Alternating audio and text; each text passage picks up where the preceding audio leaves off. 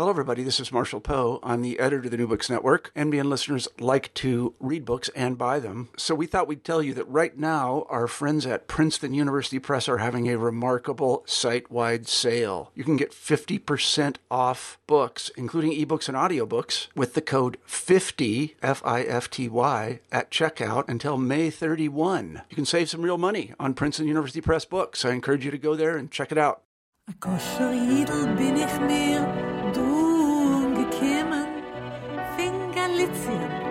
Nicht verreich gedacht. Mein sind zu füllen mit sich mitgenommen. Und vor hab ich mich getracht. Welcome back to New Books in Jewish Studies. I'm your host, Max Kaiser. We have a great show for you today. With us, we have Vivi Lachs. She's a social and cultural historian, Yiddishist, performer, and Associate Research Fellow at Birkbeck, University of London. She's the author of the new book, Whitechapel Noise Jewish Immigrant Life in Yiddish Song and Verse, London, 1884 to 1914, published by Wayne State University Press in 2018. Uh, so, Vivi, thanks very much for being with us today. Hi, Mark. So, traditional, traditional new books in Jewish studies first question How did you come to write this book? Actually, I came at a sort of roundabout route, I guess, because I was teaching at the time in schools, um, something completely different. And I was performing um, with bands and was finding a lot of songs about London. And the interesting thing for me was in these songs, there was so much what, I felt was like historically significant material. And um, so when I went back to doing a PhD, I thought as I was reading Anglo Jewish history, I felt like they had not used any um, of the Yiddish sources. And if they had used some, and some people had used a bit, there was no consistent use of Yiddish sources. So, and I was really surprised at that. And I was sort of like, thought that there's, there's loads and loads there, which could give us a much richer and fuller and more of a history from below because the songs that I was coming across were from popular culture. So I felt that there was a huge gap that would be a very, very interesting project to engage with and have a look at what these Yiddish texts around popular culture, not just songs, but also poetry, would tell us about that culture. So um, that's how I got involved with it and then got hooked. Yeah, fantastic. All right, so um, let's talk a little bit about um, London in 1884 and 1914 to sorry to 1914 in this period just give us a little brief overview of what jewish immigrant life was like in in this period well, the thing about this period that is particularly important is it was a huge change of for the Jewish community. The Jewish community prior to this time um, was a small, very established community, mainly middle class, with a small upper class and a small working class. But the majority of Jews were middle class. They had got emancipation and they were becoming settled into Britain and um, taking on all sorts of professional roles um, and roles in public life. And what happened in the 1880s with the big waves going across from Eastern Europe, mainly to America, but also coming to Europe, was the nature of that community really changed. So we had a lot of Jews that were very, very poor coming from Eastern Europe, coming over to try and get a better life, to come get more economic security and to get jobs, and also to escape some of the violence that there was in Eastern Europe. So the established Jewish community were confronted with this situation where they had loads of people coming in. They were their co-religionists and they needed to do something about it. And in fact, they did. They poured money into supporting them. Um, and but the Jewish community and the the the the, the um, numbers that were coming in were really like larger than that they could support and and these people they came into the east end of London into Whitechapel, which was already very crowded, and there was a very competitive job market, and it was really difficult to find work and to make enough money to to to to to, to, to feed yourself. And I mean, it wasn't just the Jews. I mean, there was a, a, big working class English community that were really struggling in the East End of London. And so what happened to that community as they came in, because they were in a small area in East London and they were speaking Yiddish, what happened was that a very vibrant Yiddish culture got set up, not quite as big as it was, for example, on the Lower East Side in New York, but essentially very vibrant, establishing lots of Yiddish newspapers, Yiddish publishing. So the community there with, with restaurants and with theatres, um, and with a lot of, like, if you would have seen the walls, they would have been plastered with Yiddish posters. So it's a very vibrant community that's set up there, but a community that's really struggling. And one of the things that they're struggling to do is get out of the East End, get out of poverty and to, to, to sort of like raise themselves as, as quickly as they can because it was, it was a very difficult time for people. So that, if you like, is the background to what's going on.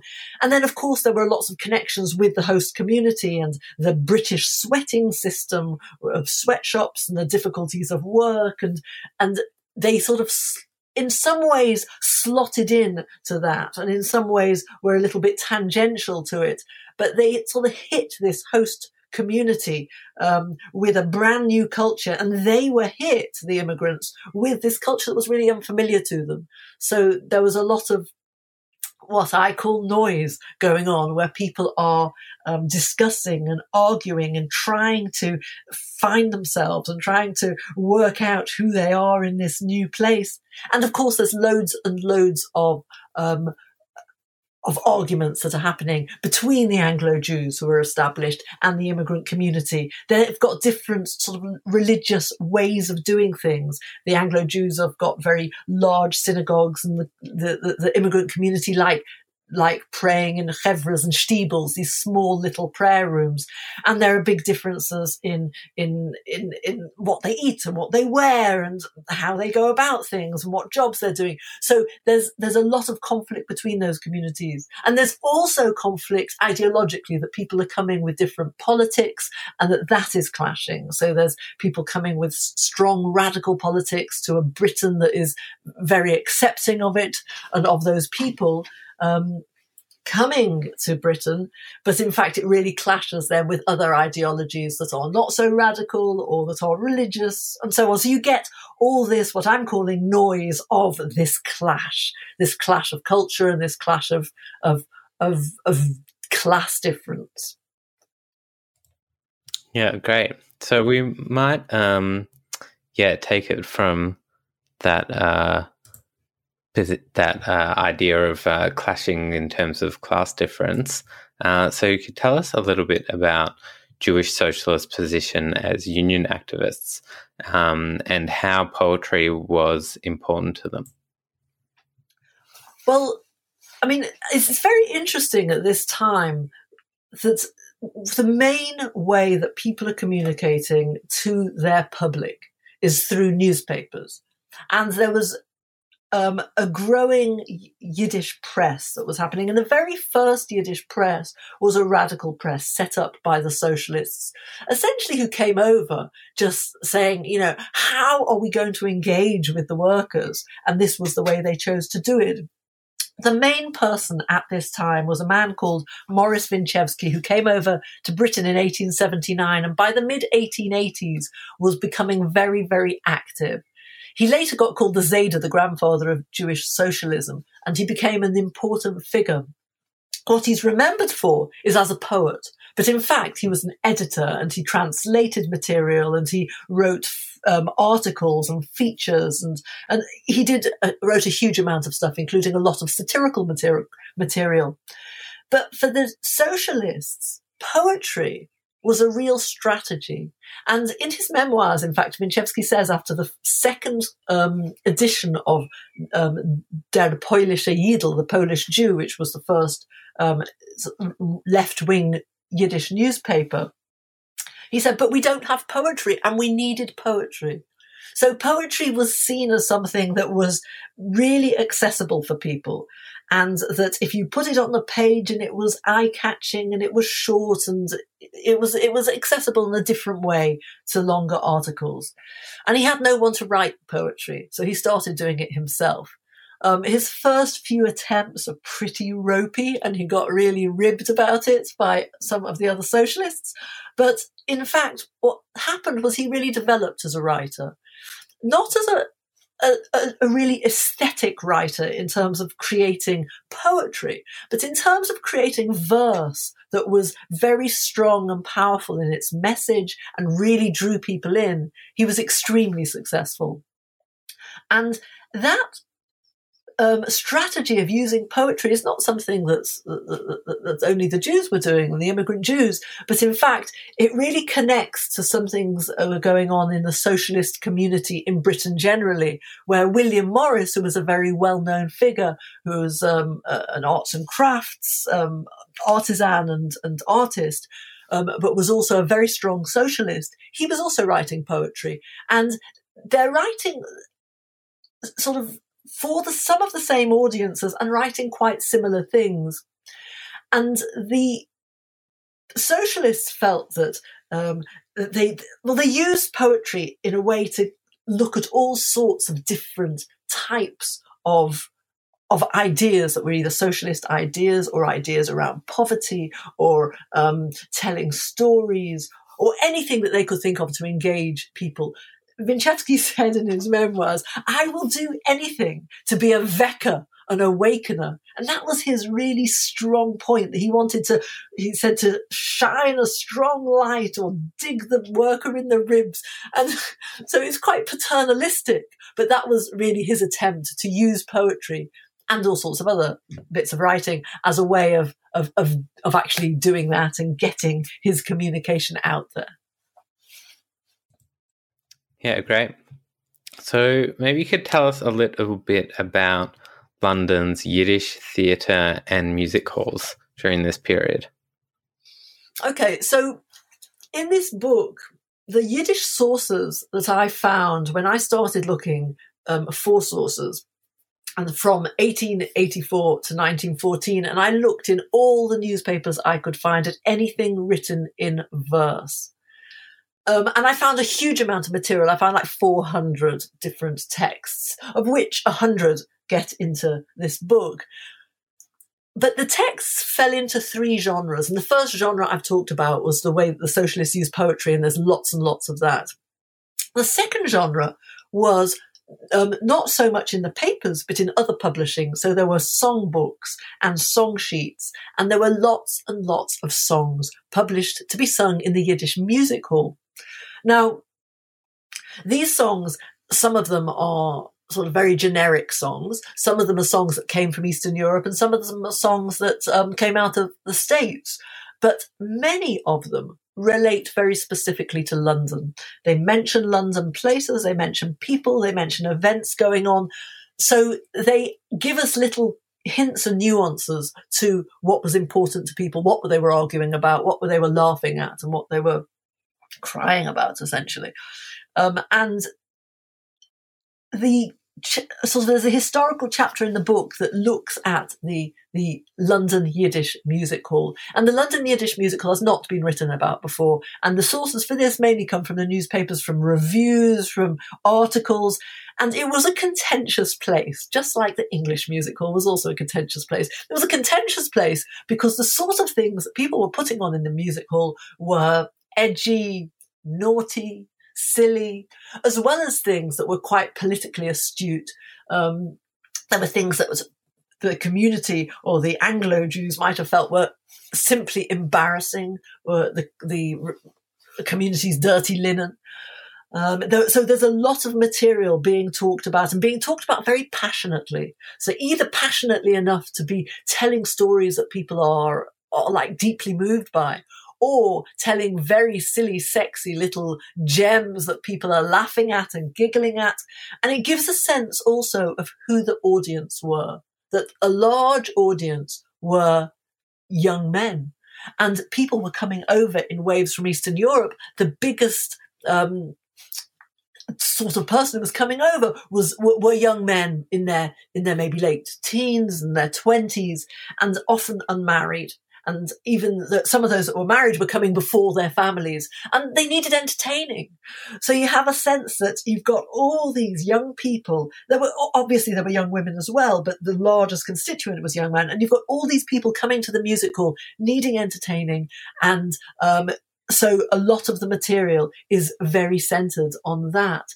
And it gives you a real sense of like where the community is at and what's going on. And even songs that are quite similar to the English music hall often have an edge that's very much about the London Jews, so the Jewish immigrants. And um, I give in the book um, a new history of that because it's a history that has not been told and is um, a very engaging history.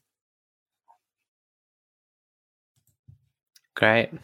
So, in the second half of your book, you go on to analyze the lyrics of some of these songs um, to reveal hidden histories of Jewish London.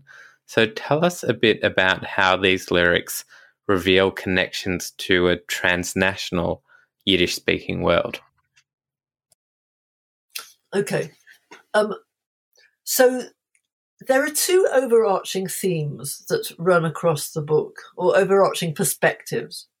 The book is split into, I've split the three themes into, sorry, I've split the um, the texts into three themes, and that's politics, sex, and religion. But there are two overarching um, perspectives, and one of them is is Anglicization. And Anglicization is the way the lyrics, although they're written in Yiddish, what they tell us about Britain and what they encourage in terms of engagement with the host country, with Britain, with being British. The second theme is that of transnationalism, because at the same time as showing very much about Britishness, they also engage with a wider Yiddish speaking world. And I think the easiest way to explain this is I'm going to give you an example. So there's an example of um, a, poem that was written um, actually by Morris Winchevsky called London by Nacht, London at Night. And this poem tells you about streetlights. It's a poem about streetlights and what they see. And they see all the walls and the cobbled streets and the London hospital. But what they don't see is the homeless and the unemployed and the new immigrant who's really struggling. And it says that these, these streetlights are like the London committee who just shine and shine and don't feel the, the poverty and the shoe that pinches and the difficulties that people are going through. And it's really quite a powerful um, uh, poem that was, in fact, put put to music at the time, although we don't anymore have that music. And the interesting thing about this is, first of all, it's about London. It's called London by Nacht, and it's it, it tells about what is happening on the ground in London. However, there's also a transnational element that's very interesting. So, firstly, Winchevsky says that this song this poem is written after a poem by um, a writer called Miatlev. So he's saying Noch Miatlev. So it's, it's based on a poem by Miatlev, which is called Fonariki, which is Streetlights. However, Miatlev's poem is not particularly political. It talks also about what streetlights see and what they don't see. And what they don't see is a couple in love and someone who's lost their love. And they're sort of social things rather than political. So what he's doing is he's taking something else, which is a very well known. Um, he said that Miatlev, even if people didn't know the name of the author, would have known his poem. So he's taking that to use that um, as a way of um, engaging with something more local. However, if you do that, if you take something from somewhere else, then it has the resonances of that, and it also has the structure and the the the poetic qualities of that. So that's in one way of it creating a transnational feel to it. But the other one is in a way even more interesting in that London by Nacht was republished in New York. And in New York, you couldn't really call it London by Nacht, so they changed the name to Die Lempenlicht, the streetlights. Um, and they couldn't use the word the London Committee because that also wouldn't make sense. They changed it to the New Yorker Achten Light, the New York 8th Street people, um, folk. So that's like the Lower East Side. But what you can say in terms of transnationalism is if you're taking a song, it's exactly the same song other than those changed words, then what you can say is the immigrant experience in one place is similar enough to the immigrant experience in the other place to be able to to to to to then reproduce that same that same poem, that same song. So I think that's sort of that wonderful paradox that this stuff creates, which is that they're both very, very local and at the same time they're really transnational. and that that sort of interplay between the two and sometimes the tension between the two makes them very, very rich and means that when I go to places, I go to Canada or I go to States and I give a talk and people come up to me afterwards and they say, it was the same here. And I think it's very interesting. It wasn't exactly the same, but it was extremely similar. And so these, these, these, these songs do have sort of a much broader life than just, um, the life of one local song. Brilliant. So um, you touched on it briefly before, but tell us a bit more about the sexual content of these Yiddish music hall songs. So it, it's very interesting um, because sex comes up in the songs all the time. Now, out of the songs I found, I probably found about, mm, I don't know, a couple of hundred songs. About 80 of them were particularly about London. Of those 80, um, 55 of them mention sex. So they either mention sex before marriage or and courtship, or they mention sex um, uh, during marriage and um, having affairs with people, or they mention sex, uh, um, domestic violence, or sexual abuse, or they talk about prostitution. There's an awful lot of um, material that talks in some way about sexual contact between men and women. And you could say that um, this is surprising that you have got so much uh, material about sex, but of course, what we're thinking of is to keep those boys um, in the music hall um, entertained. And in fact, there are a number of situations in Britain that comes up in the British press in English um, where there is violence in the music hall, there's gang activity, and so you what you have to also see is up there in the gallery. You've got boys who are drunk, who are shouting things out. There's noise. There's, and at the same time as that, you've got sitting there um, down in the stalls, families. There are children there. Um, there are men and women. It's a very, very mixed bag. So when you've got sex in songs, you have to make sure that you're entertaining the boys, but you've also got to make sure that you're not um, doing anything that's going to get it uh, uh, um, thrown out of the theatre because it's it's too rude. And so you've got to use lots of techniques in order to do that. So you have nuance and you have sort of cheeky little asides and you have double play. So th- that's coming up all the time. One of the key ways this is done, both in the English music hall and in the Yiddish music hall, is the, the, the, the stock character of the lodger. And the lodger becomes this, in the English music hall, this used a little bit. In the Yiddish music hall, it's used a huge amount. And the lodger in American, um, it's called border. We didn't use that word in English, in England. We used the word lodger. So it's not someone from lodge. Um, and the lodger is, is, is sort of like a plaything for the landlady. You're lodging in someone's house. And so you've got this dalliance going on with the landlady. Or you've got a lodger who's, who's quite savvy and is, is playing around as well. But you've, but it's always in order to talk about something else. And that's what was particularly interesting in the Jewish, in the Yiddish music hall. So in the English music hall, when you've got the lodger, you've got a funny story and everybody's laughing. In the Yiddish music hall, you've got a funny story and everybody's laughing, but they're also going, but yes, there are real issues about lodging in London and there are really issues about immigration and it brings those up. Not just the lodger, but there are other ways as well. I'll give you another example. So there's a song called Wus gehst nicht daheim, Gittel. Won't you come home, Sorra Gittel? So this song, Won't You Come Home, Sorra Gittel, was written in around 1903, maybe 1902. It says on it to be sung to the tune of Won't You Come Home, Bill Bailey. Now, Won't You Come Home, Bill Bailey is a ragtime tune, and this is a parody of it. Or it's a parody, right? It's, it, it's just different words to it. And Won't You Come Home, Bill Bailey is the story of Bill Bailey going out gallivanting with other women and his wife trying to get him to come home. Nicht Sora Gittel is completely different because we're swapping Bill Bailey and we're putting Sora Gittel Sarah. Yeah. So we have a woman going out gallivanting and she's gallivanting in Regent Street, in Regent Street.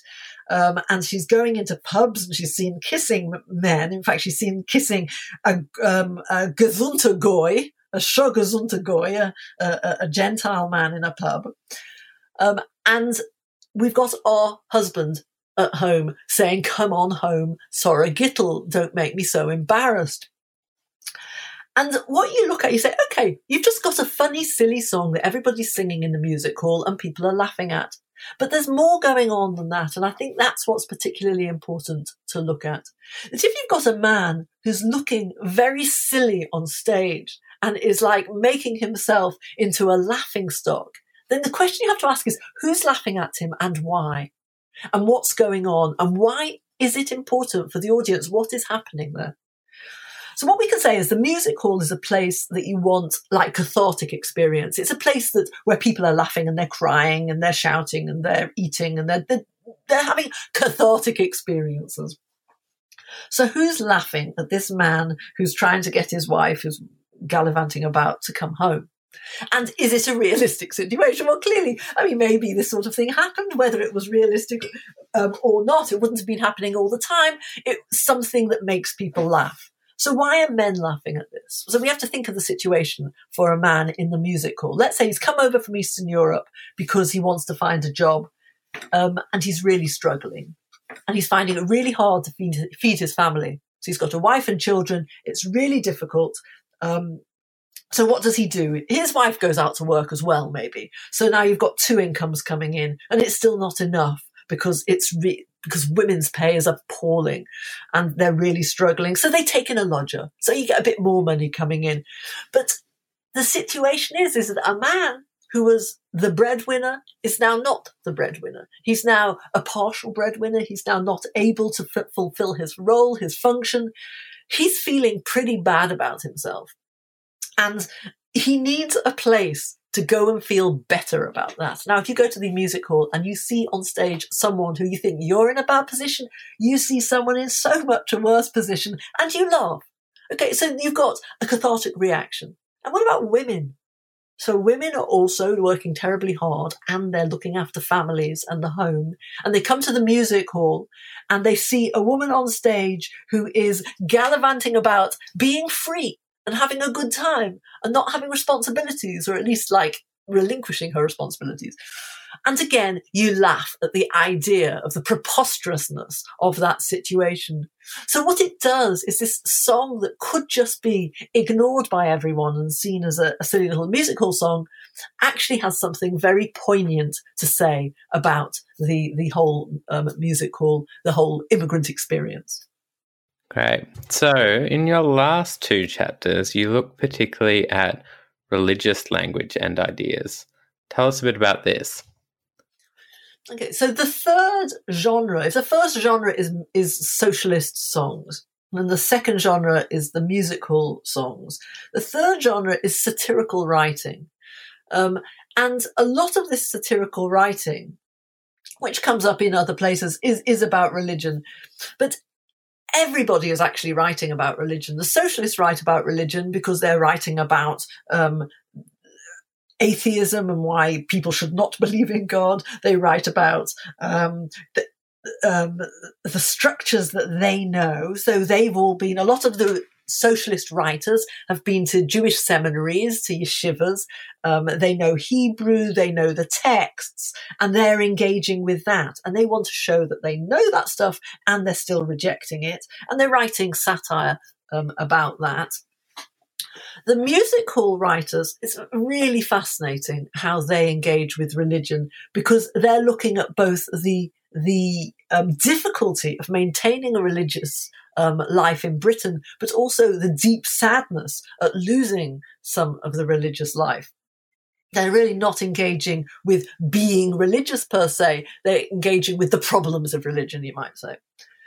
And but finally, there are these satirical writers who are using um, festivals and, for example, sukkahs or which is the festival of tabernacles or um, Rosh Hashanah, the Jewish New Year, Yom Kippur, the, the fast day um, of the Day of Atonement. And they're using these structures to talk about other things, to talk about foibles in the community.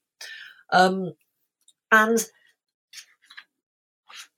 there's also a very, very interesting poem that was written about, um, which is from a very a particularly religious perspective. And I'll just look at that for one moment. It actually is a poem that does not have a title and has an awful lot of verses. And it's about religious teachers. And it's about religious teachers um, and when they start teaching in the year and when they finish, and if they're teaching the older children or the younger te- children, they have slightly different term dates and how much they get paid. And I mean, it's extraordinary. You're sort of there going like, why is there a poem about this? And then they talk about it. The poem talks about how religious teachers are not teaching just religious children. They're teaching children who whose parents have already stopped being religious and these children are only coming because their parents feel if we don't give them some religious tuition, they're going to lose it completely because we aren't giving them enough of that perspective. So they're coming along and they're not taking it seriously enough. And it's a real complaint. And it's the, the first line of it, it's really called like the, the teacher's cry, really his cry of, of anguish at what is happening to Judaism. That as anglicization, as people are getting more English, they're losing their Judaism and they're becoming, um, just they're, they're paying lip service to Judaism by sending them to these religious schools. So you, so it's incredibly an eye-opening um, little satirical um, bit of poetry. But I'll give you one more example. This is an example from a music hall song called Fregnit kein Kachanus. This is England. Don't ask silly questions. This is England. And it's a particularly interesting song because again, it's a silly song. But this song says a huge amount about religion. Each verse engages in a different way with religion. And it's a story about a man coming over and he's got, he wears his black hat, he's got his side curls, he's got a beard, and he comes over and he has difficulty maintaining his religious standards.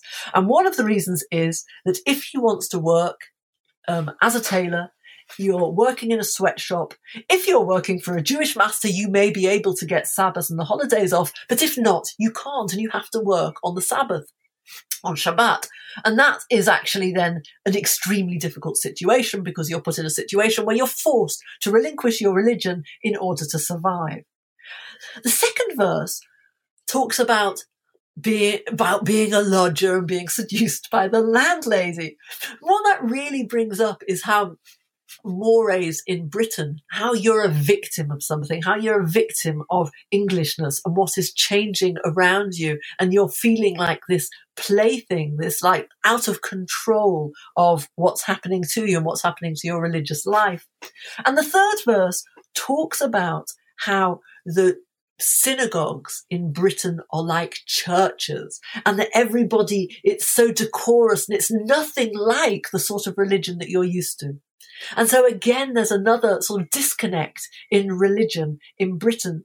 And so from what is essentially a very funny little song, a ditty that was famous and was sung by Oren Naga, who was a, a well-known at the time singer on the Yiddish stage. So a song that's sung by him actually tells us some very crucial things about religion and to an extent splits them up into giving us a real sense of the debate, of the argument and of the noise this is what people are engaging with. This is what people are arguing about and bantering about and getting ferociously angry with each other about. Fantastic. Well, that's a great place to end, I think. So, um, thanks very much for talking to us um, about your book today, uh, Vivi. Before we let you go, uh, would you be able to tell us a little bit about what you're working on next? Okay, yeah. So I'm working on two things, which are one is quite connected and one not at all, really. So one of the things I'm looking at is i am a Yiddish Book Centre translation fellow this year, and I'm going to be translating. I'm in the middle of translating three writers who are writing short stories about London in Yiddish um, in the 30s and 40s, so a bit later, and they're um, they're all very different. Lisky, Kayzer, and Brown and uh, Lisky is writing very serious stuff about ideologies around fascism and communism, and Kayzer's writing about foibles in the community from quite a religious perspective, and Katie Brown is writing um, very funny short stories about often around domestic dramas. Um, so I'm going to be translating them, and that will come out at some point as a book. And it will be like really giving a sense of of of Britain at that time, just hitting the Second World War. And the second thing I'm working on is I'm going to be working on uh, composing a song cycle of some of Winchevsky's material about London because he writes a whole load of ballads about children and they're really beautiful. And so I'm going to be doing that, and that's my that's my two new projects. Brilliant. Well, they both sound like really great um, projects. Um, so thanks very much again for being with us, Vivi, and thank you, uh, listeners, for listening. Uh, you've been listening to New Books in Jewish Studies with your host, Max Kaiser, and today we had Vivi Lachs talking to us about her new book, Whitechapel Noise Jewish Immigrant Life in Yiddish Song and Verse, London 1884 to 1914, published by Wayne State University Press in 2018. Thanks very much. Thank you.